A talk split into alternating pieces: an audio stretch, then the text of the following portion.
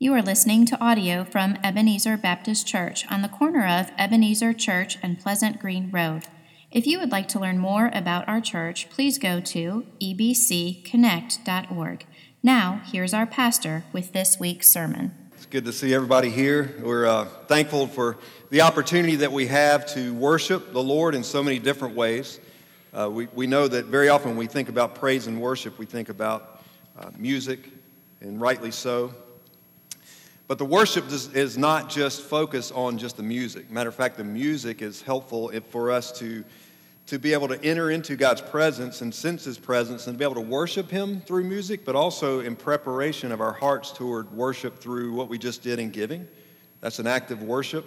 And also, the, the preaching and the hearing of God's word is also an act of worship. So, everything that we're doing in our service today is an act of worship unto the Lord.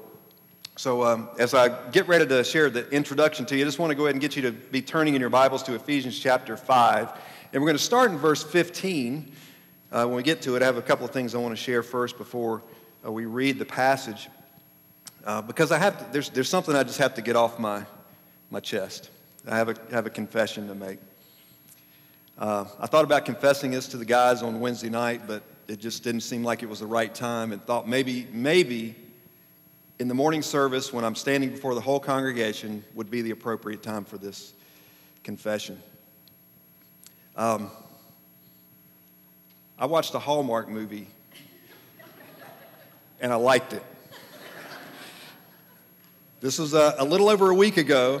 On a Friday night, we uh, Suzanne and I were going to take my, my mom and my stepfather to our niece's graduation. And uh, it, if you remember that day, it was, it was rainy all day, it was cold, and so it just turned out that it wasn't the best thing to do. So they decided, we're not going to go to the, uh, to the graduation, let's just hang out at the house. Their, now, their normal thing on a Friday night is uh, that's kind of their date night, but here, their date night now consists of a Hallmark movie and a pizza. So, and I, yeah, I support that. I love it.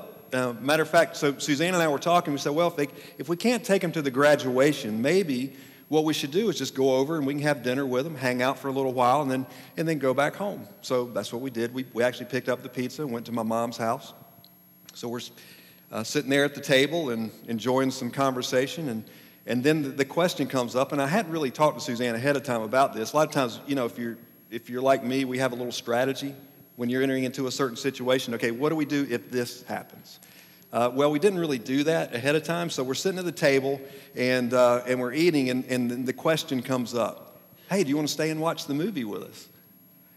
And my first response was avoidance. Now, guys, I don't know if you've ever done that. You kind of try to change the subject. Well, I'm not really. Can you hand me another piece of pizza? You know, just kind of just change the subject a little bit. But but then I started thinking about it. It's a Hallmark movie. Uh, you know, Hallmark movies are all the same, right? You got the same. It's the same storyline. It's just different faces, different names, right? Two people go through conflict, and then they come together at the end and happy ending. Well, my mom was saying, "Well, this Hallmark movie is it's a it's a mystery," and I went, "Wait a minute." Now you've probably heard me share stories before. You know how I love mysteries, um, and so that kind of got my attention a little bit. A mystery. Really? She said, Yeah, it's a, it's a mystery. I said, Well, hmm, that's kind of interesting. And then I also knew that there was popcorn in the house. So if you know anything about me, mysteries and popcorn, you put those two things together, you got me. Okay, two hours, gladly invest two hours of my time to watch a mystery and eat some popcorn. So we spent the next couple of hours uh, watching this movie, and it was actually pretty good, uh, if I can admit that. Uh, so and I don't want to say I'm hooked now, but Suzanne and I have started to kind of look up these mysteries, Hallmark mysteries, and ways that we can find them and watch them together. So now, to, the reason I'm bringing this up is the idea of a mystery. Know, you know, uh, as I mentioned, I like mysteries. We're, we're going to look at a mystery in Scripture this morning that is known as the uh, mystery of marriage. Now, when I bring that up, sometimes some of the guys in here are saying, Yeah, it's a mystery. I still hadn't figured it out. Still working on that.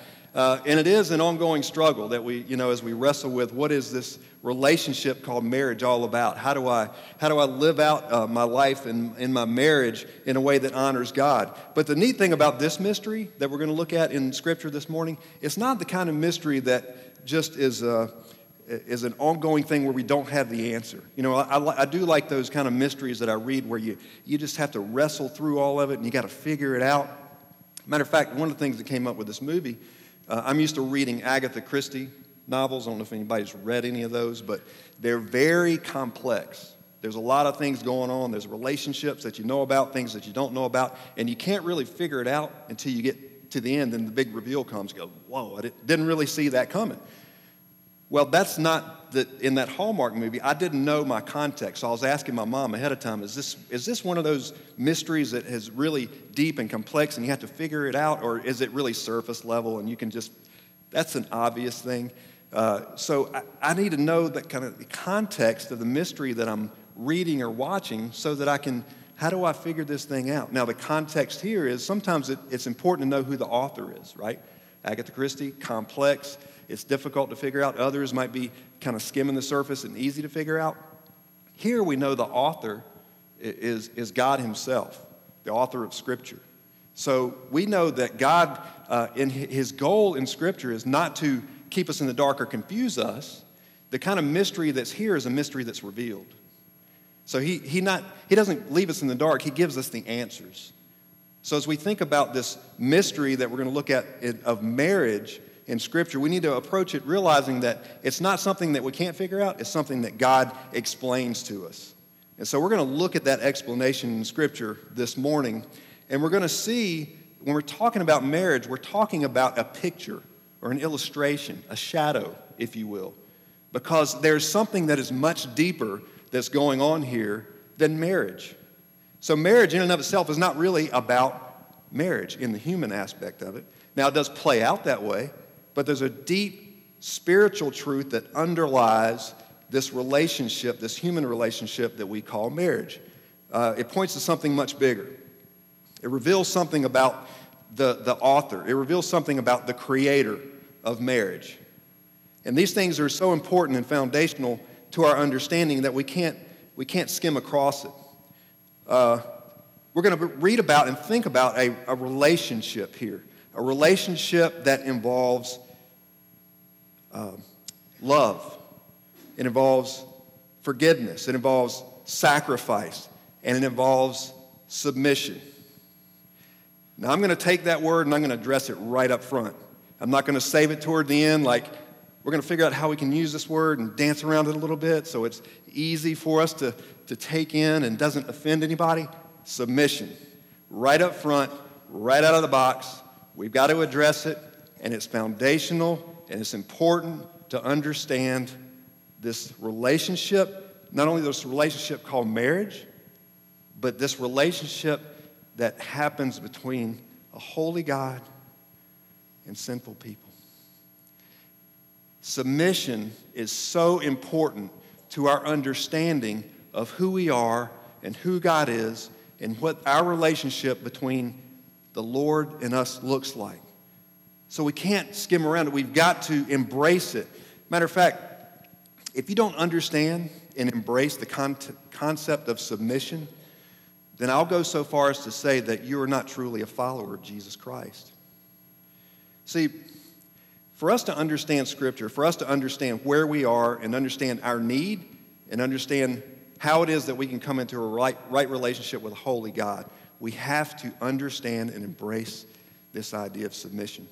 My idea of salvation before I was saved was uh, my works. It, it was basically based on what I thought. Okay, so the idea of submission on a big picture is uh, yielding my understanding and my will to, to God's will. And that's the only way that you can be in a right relationship with a holy God. It's not your choice of how it works, it's God's choice. And God has explained it. And we must submit to God's will in this area. So you need to submit your life to Jesus Christ. If you haven't done that, then you're not truly saved. You're not in that relationship that redeems you. So, I'll give you a basic definition of submission that will help us here and then will help propel us into looking at the human relationship that is described in Scripture. Submission, putting the will or needs of another before your own putting the will or needs of another before your own. That's submission. And we're going to see how this plays out in marriage. So the idea is we all must submit to God in our lives. We all must submit our understanding and what it is we believe uh, to God in all areas of our life. So basically, I want to make sure that you understand this message applies to everybody in the room today. It's not just a matter of if you're married, uh, if you were married in the past, if you're single, whatever uh, area that you find yourself in at this stage of life, this message applies to you. So the question up front is Is Jesus Lord? Is Jesus Lord of your life? And if, he, if you do claim him as Lord, would you say that he's Lord over every area of your life? And that includes, if you're married, that marriage relationship. Is Jesus Lord?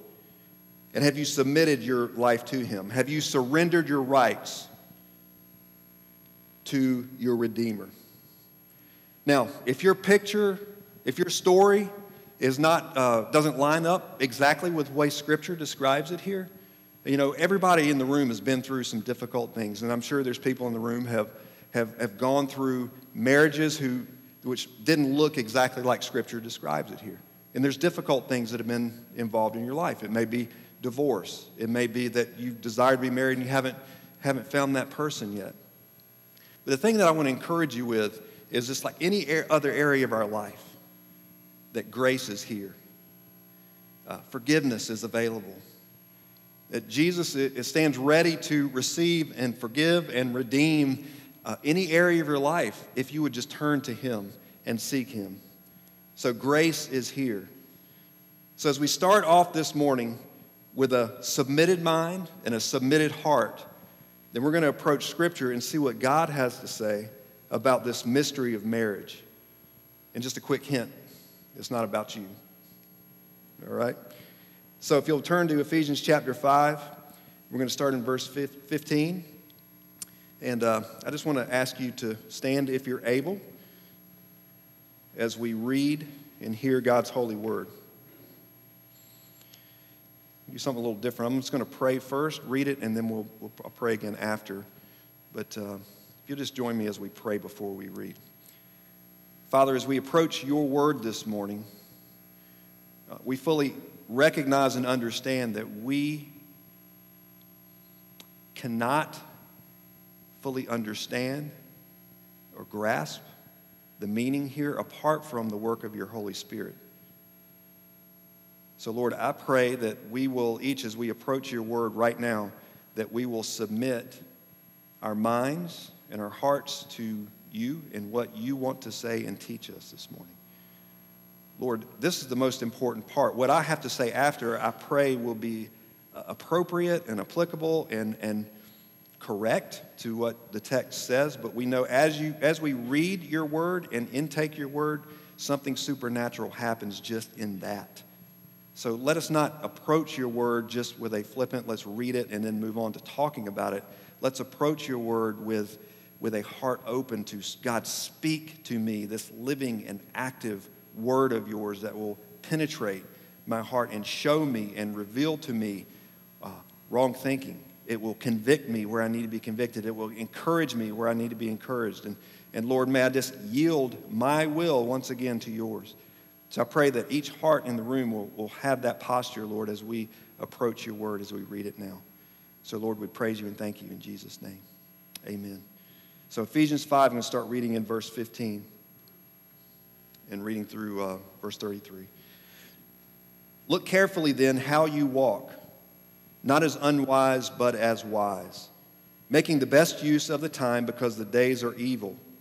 Therefore, do not be foolish, but understand what the will of the Lord is. And do not get drunk with wine, for that is debauchery, but be filled with the Spirit addressing one another in psalms and hymns and spiritual songs, singing and making melody to the Lord with your heart. Giving thanks always and for everything to God the Father in the name of our Lord Jesus Christ, submitting to one another out of reverence for Christ. Wives, submit to your own husbands as to the Lord, for the husband is the head of the wife, even as Christ is the head of the church, his body, and is himself its Savior. Now, as the church submits to Christ, so also, wives should submit in everything to their husbands. Husbands, love your wives as Christ loved the church and gave himself up for her, that he might sanctify her, having cleansed her by the washing of water with the word, so that he might present the church to himself in splendor, without spot or wrinkle or any such thing, that he might be holy and that she might be holy and without blemish. In the same way, husbands should love their wives as their own bodies. He who loves his wife loves himself. For no one ever hated his own flesh, but nourishes and cherishes it, just as Christ does the church, because we are members of his body. Therefore, a man shall leave his father and mother and hold fast to his wife, and the two shall become one flesh. This mystery is profound, and I'm saying that it refers to Christ and the church. However, let each one of you love his own wife as himself, and let the wife see that she respects her husband. Let's pray one more time. Father, again, thank you for your word. Uh, help us now as, as we talk about it and apply it, Lord, to, to apply it pro- appropriately. I know that different people in this room are in different places in relationships. So, uh, Lord, may, may the words that I say be clear and faithful to your word, and may you help us apply what your word has to say to our lives individually and specifically. We just love you and we praise you. In Jesus' name, amen. You may be seated. Well, we are uh, continuing in this uh, series on family and welcome home. So we're looking at different aspects. Last week, obviously, with Mother's Day, uh, Pastor Bob focused on mothers, and it's going to end up the series on Father's Day with the role of fathers. So I have the privilege today of, of focusing on marriage and looking at uh, a spirit filled marriage. And the reason I chose that title was uh, because I love to talk about marriage in the context of uh, walking in the Spirit, because that's really where the strength and the, and, and the hope in our marriages is truly found. But we're going to look at three things this morning uh, as we think about this passage. We're going to first of all look at how marriage is established by God. Marriage is established by God. And this is where we need to start. The foundation of marriage, where did it come from? Now, I could, each one of these sections could be a message in and of itself. We could do a whole series just on marriage. So I'm going to have to skim across the top a little bit. There's a couple of places I'm going to dig down a little bit so that we can really look at our own lives and apply what God's word has to say. So, uh, first of all, the, the reality that marriage is established by God is so foundational, and important, and we see uh, this establishment in verse 31 of what we just read. Therefore, a man shall leave his father and mother and hold fast to his wife, and the two shall become one flesh. Now, this, this is a, um, a repeating here by Paul of uh, Genesis chapter 2, verse 24. So if you want to uh, make note of that, this is what is being quoted here.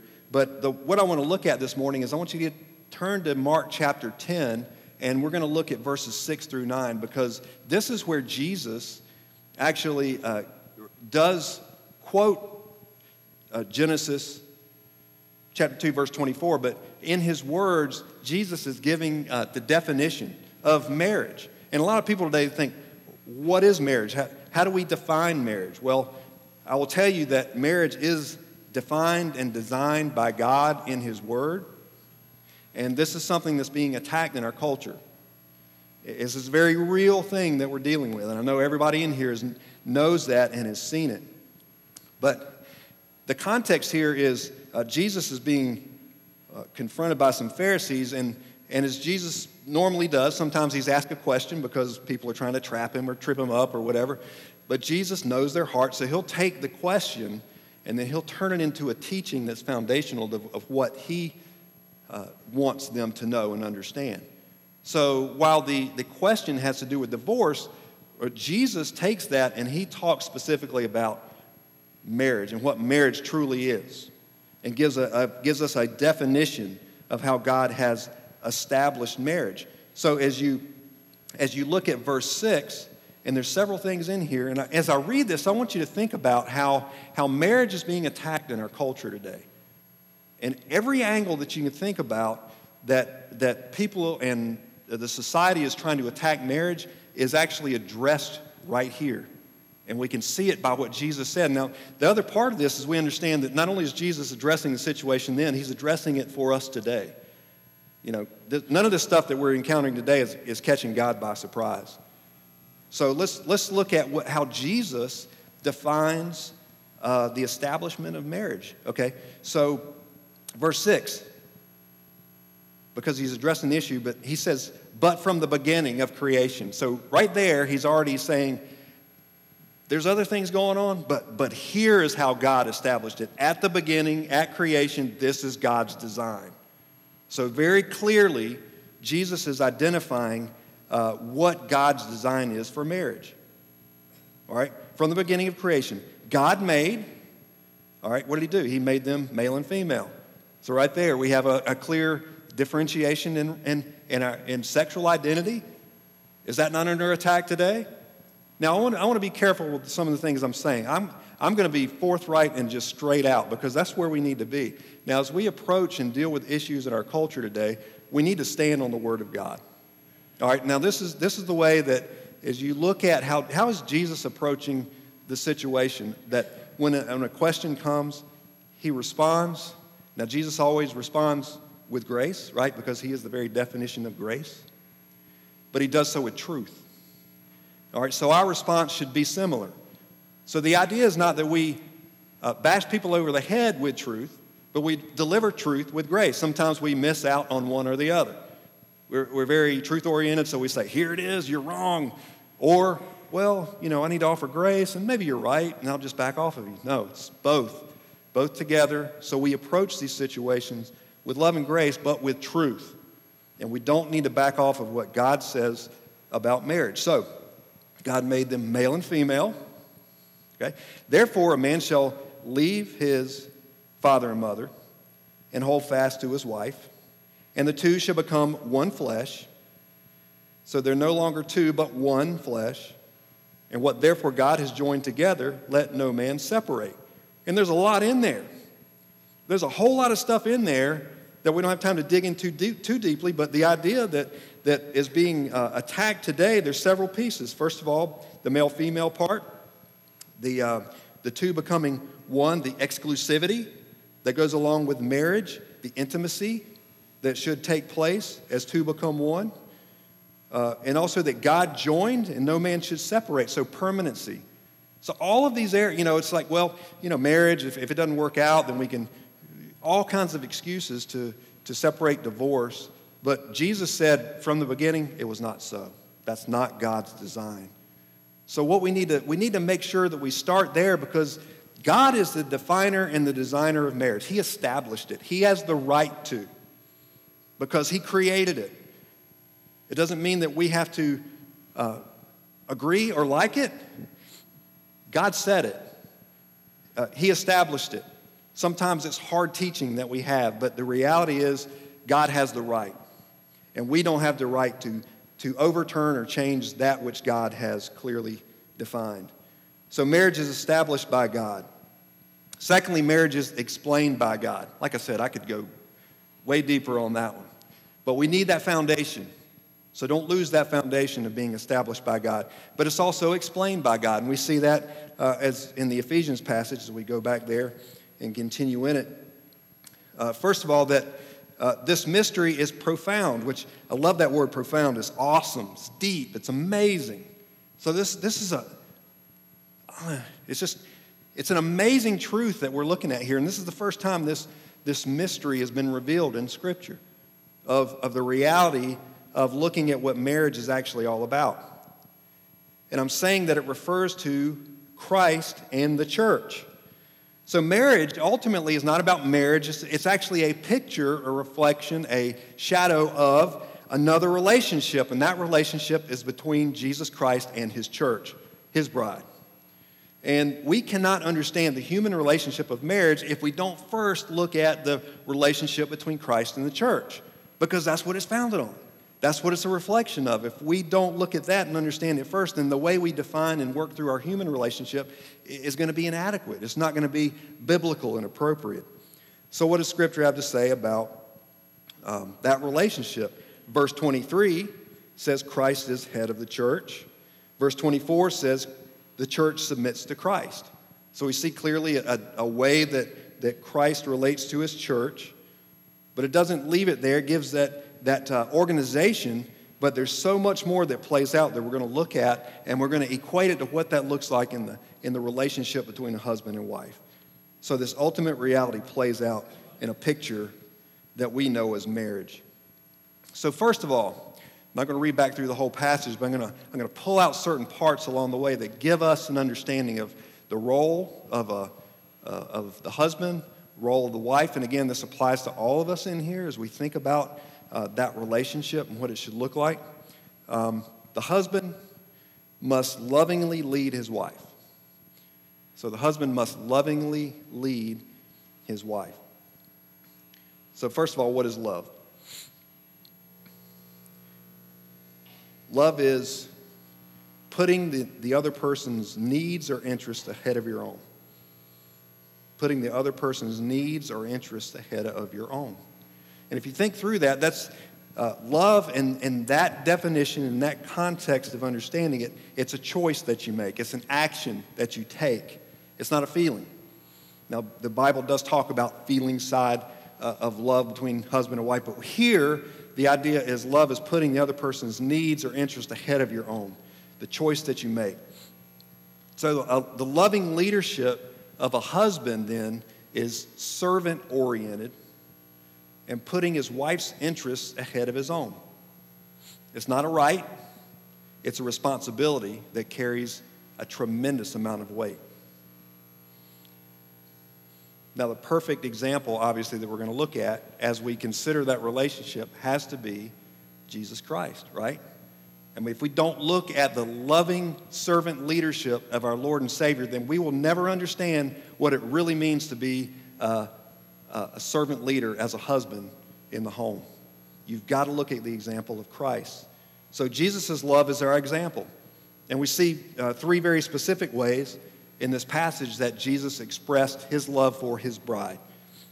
First of all, in verse 25, we see a, a selfless and a sacrificial love. What does it say there? It says he gave himself up for her.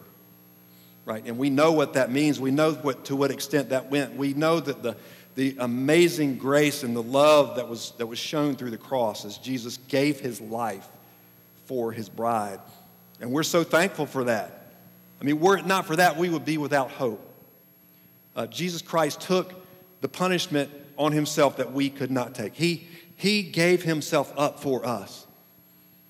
So, as we think about that selfless sacrificial love, we need to look at the cross and understand that he gave himself up and he died. But the other part of that, and the thing I like to, to, to really dig into, is that he also lived for the church. He also lived for us, if you think about it. Because when we think about this relation, this human relationship, you know, guys, you know, we, it's pretty easy for us to say, yeah, I'd die for my wife. I'd take a bullet. I'd throw myself in front of something to save her. Absolutely. I think every guy in here that's married would, would say, I would do that for my wife. But what about living for every day? What about the, the difficult things that, that you encounter through life? Do you live for her as well? Are you willing to, as the definition of love says, put her interest ahead of your own? Are you willing to serve your wife? Isn't that what Jesus did for us? Uh, Jesus lived for us, He gave Himself for us, he, he was selfless and He was sacrificial. So, what does that look like in, in a practical term? Um, depends on where you are in life. Hey, if you've got kids in the house, right? Do, guys, do you, do you help your wife take care of the kids? Change diapers? Help put the kids to bed? Say, hey, I'll go, I'll take care of the kids tonight. You go off with one of your friends and, and hang out and have some time. Guys, do you do that? I mean, you just look at the look at your context where you are in life. You can see areas where you can serve your wife if you really care about and serving her and sacrificing for her, then you will look for ways that you can provide that selfless sacrificial love. Verse 26 and 27 talk about a transforming love. And we see a lot of words in there uh, that kind of tie in this idea of transforming type of love uh, sanctify, wash, present, uh, perfected. You know, there's, there's this idea of the kind of love uh, that you extend to somebody that transforms them. it, it does something very deep in their life and it changes them. Now, we know, guys, that we're not Jesus. And wives can say amen to that, right? All right, but the reality is there's a picture here of that our relationship should look like that. But the reality is we know that we are not Jesus and we can never do what Jesus can do for our wives. So the idea of the transforming type of love here is do everything you can to get her to Jesus. Right? It's not you that changes her, it's Jesus that changes her. So, so what are you doing to encourage your wife or put your wife in the path of, of a relationship with Jesus, a growing, vibrant relationship with Jesus? If you want to see uh, more intimacy in your marriage, then there needs to be more intimacy with, with Jesus. All right, so if you, if guys, if you want to see that and you want to see a growing, vibrant relationship, then, then do everything you can to, to get your wife closer to Jesus. So how do we get close to Jesus? All right, we got to be in we got to be in that relationship, right? We got to be in His Word, uh, doing what you're doing today as part of that, gathering together with other believers, and just having that time of worship. Um, Yet to create the environment. And this is really what spiritual leadership, in my mind, is all about. Uh, you can't, first of all, you can't take someone where you haven't been yourself. So, men, uh, for us as husbands, what we need to be doing is growing in our relationship with Christ and then taking hold of our wives and say, come on, let's, let's go together. But you need, to, you need to walk it first, and then you need to lead your wife in that way. That's what I believe Jesus desires as we provide spiritual leadership in our home. So put your wives in the, in the close to Jesus, uh, put that relationship in her life first. So, and also we see not only a selfless, sacrificial love, transforming love, but also a treasuring love in verses 28 through 30. A treasuring love. So the, the idea there expressed through the words like uh, nourishes and cherishes. Uh, the idea of treasuring is to value deeply, be aware of needs, and take care of them. You see another little interesting phrase in there. It talks about as your own bodies. So, as we consider ourselves, we know what we need, right? I mean, you, you have an idea just walking through life of if you're hungry, you know your body needs food. You know, if you're getting out of shape, you know you need exercise. You know your own body. Whether you respond to that or not is another matter. That's your choice. But the reality is, as you know your own body and what your needs are, that's the type of thing and awareness that you need to have as you treasure your wife.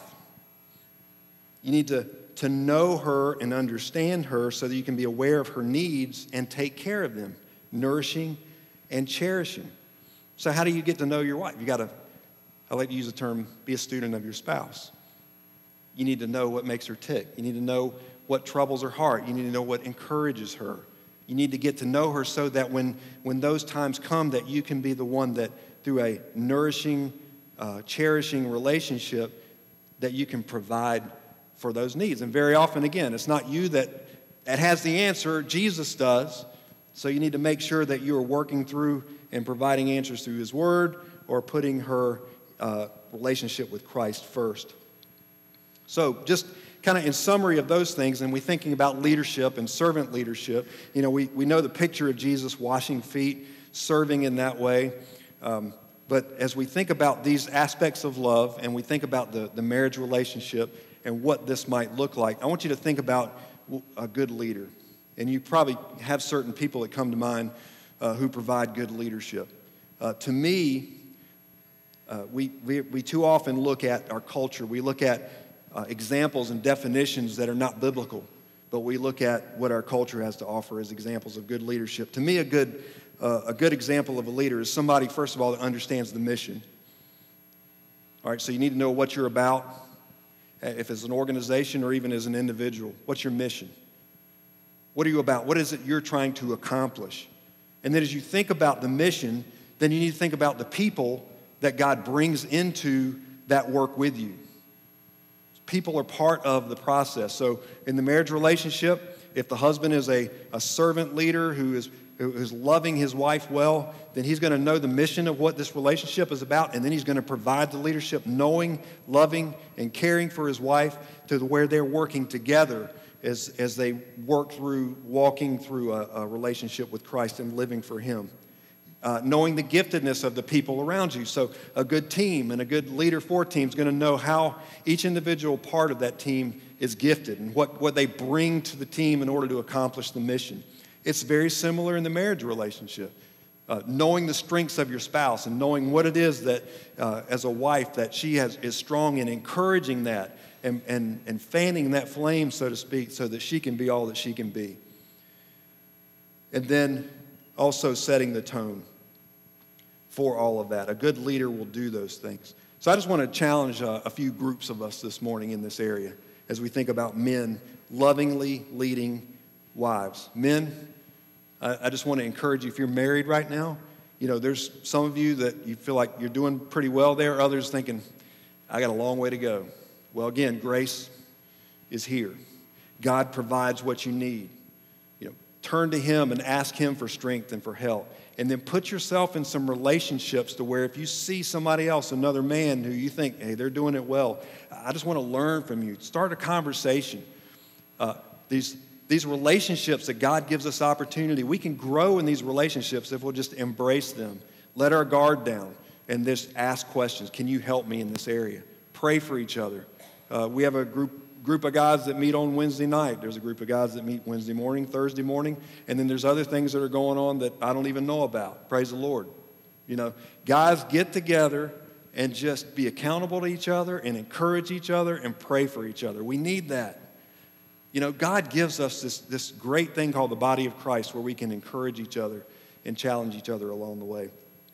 So the husband must lovingly lead his wife, and the wife must willingly submit to or respect her husband's loving leadership. Now, we definitely, we just talked about what that leadership should look like, guys. So if we're doing that, this other part we're going to talk about, pretty easy. But if we're not doing that, it's very difficult.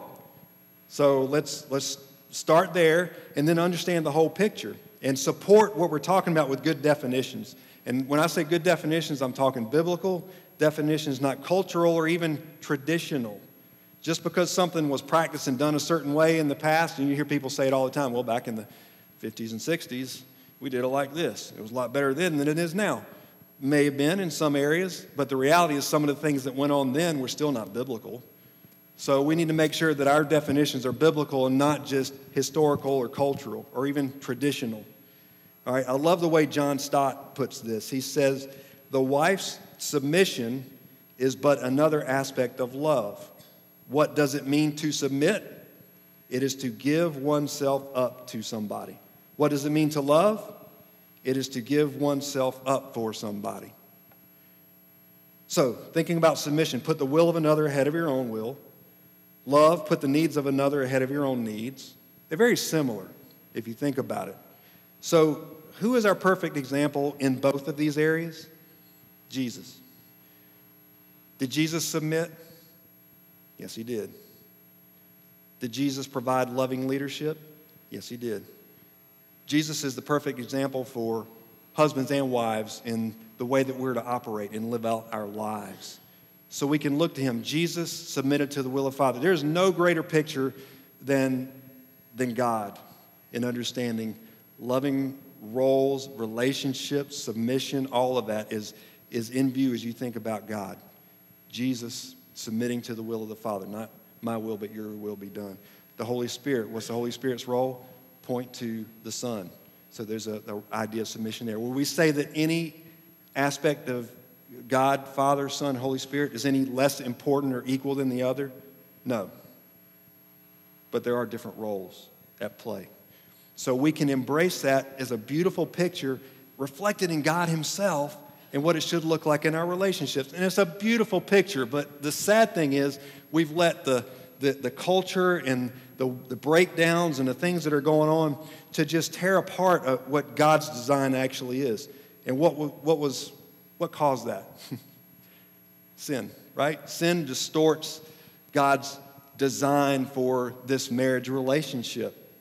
And we know, you, you know the story. I'm not going to go through the whole thing again, but we know how sin entered in, right? Now, who, who was the instruction given to to start with?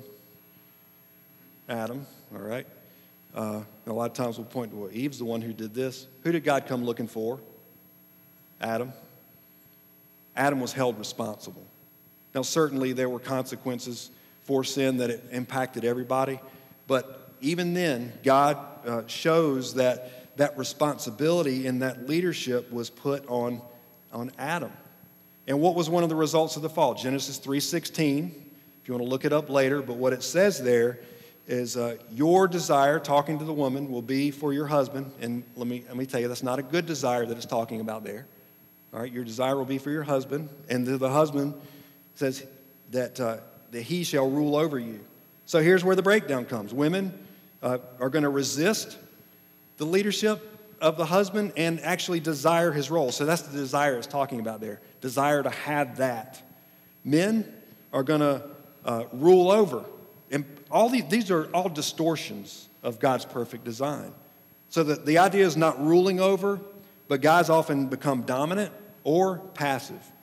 They either say, it's my way, or, you know what, I'm just not going to deal with it, I'll just back off. You do what you want to do. All distortions of God's design and what He desires from us. You know, there's just a, is a, it, our culture actually has played right into this, and this, the distortions to what we see in our culture are why we have such a hard time in embracing God's design for marriage. Um, there's a couple of things. I've, I've talked to a lot of different people, uh, done premarital counseling, been in the office with people who are struggling with different things, or just talking about marriage in general. Here's a couple of things I've never heard in all those times. I never had a, had a man come in and say, I just can't take this anymore. This woman, she, she just, she loves me. She, she, she listens to what I have to say. She, she serves me. I, I just can't take it. I've never heard that. I've never had a woman come in and say, this, this man, he's just driving me crazy. He's just wanting to serve me all the time. He's, he's putting his need, my needs ahead of his needs, and I just don't know what I'm going to do with myself. I've never heard those things happen. So I would say this uh, if you want to a strong marriage, a growing marriage, and I would, I would embrace what it is that God says that we are to do, and then we're going to watch how God works and encourages us as we, as we fulfill these roles that He's given us.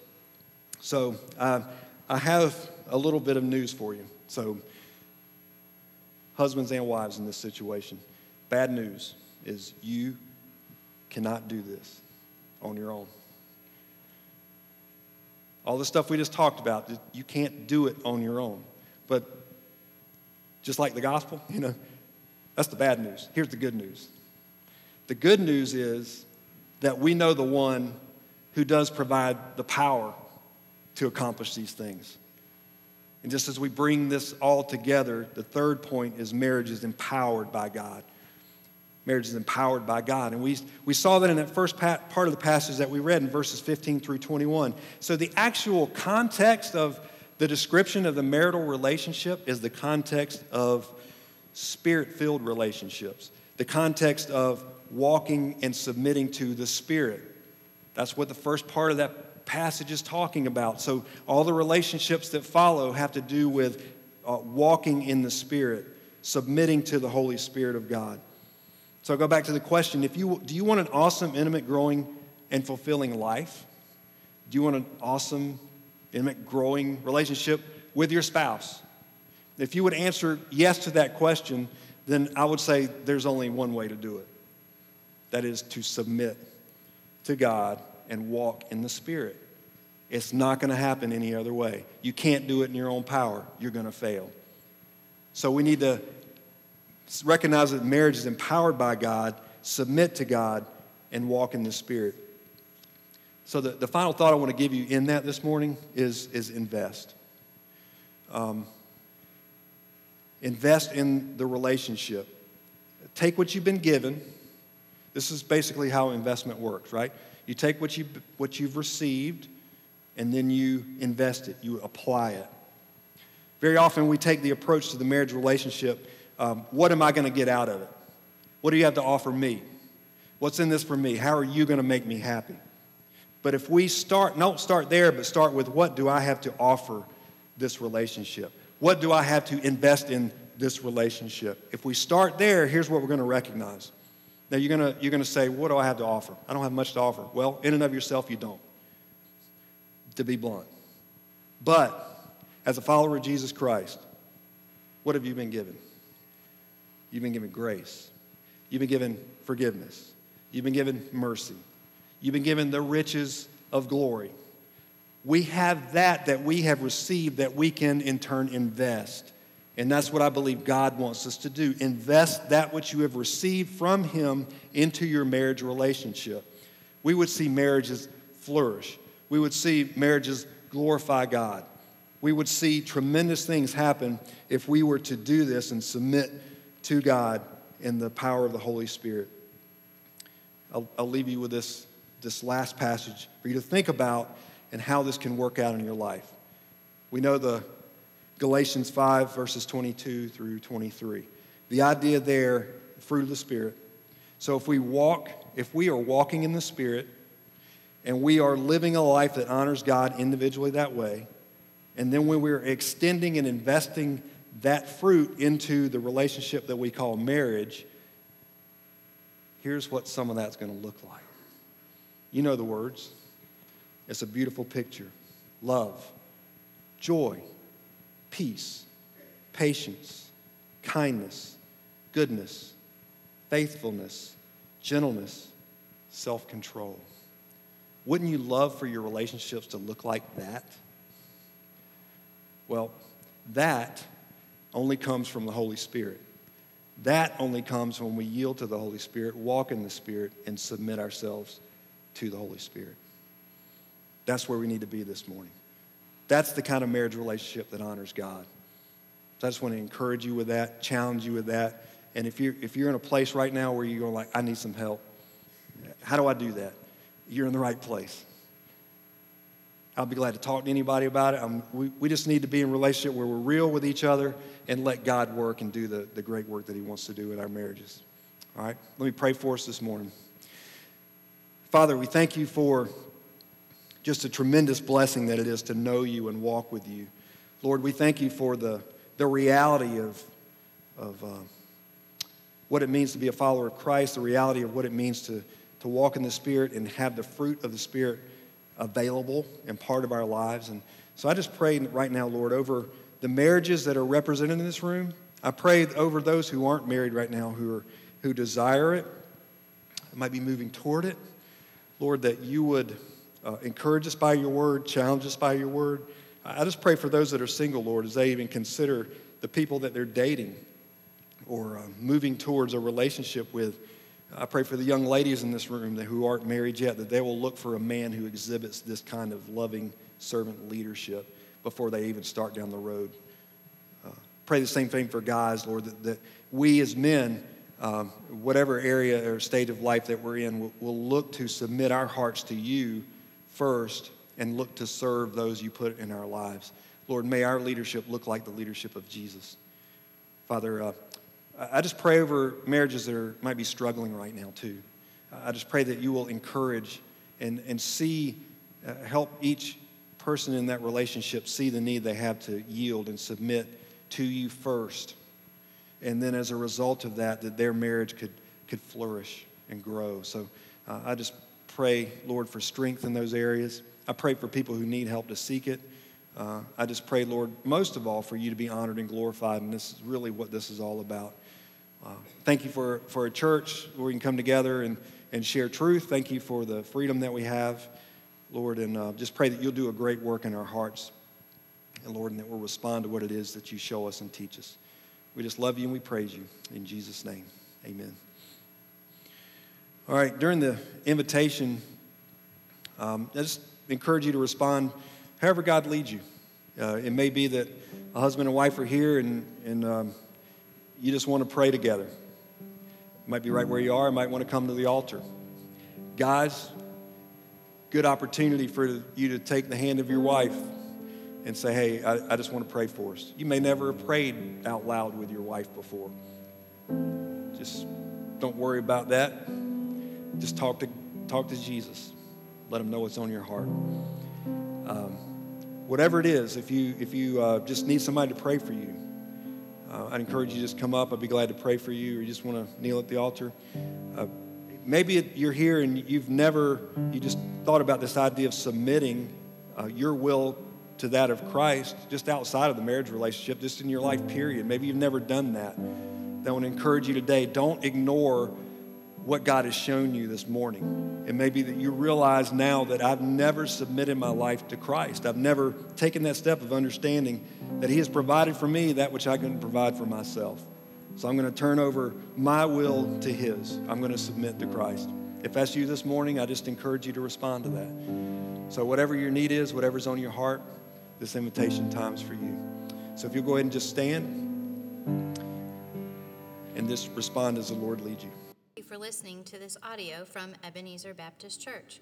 We welcome you to join us next Sunday at 10:30 a.m. for our weekly worship services.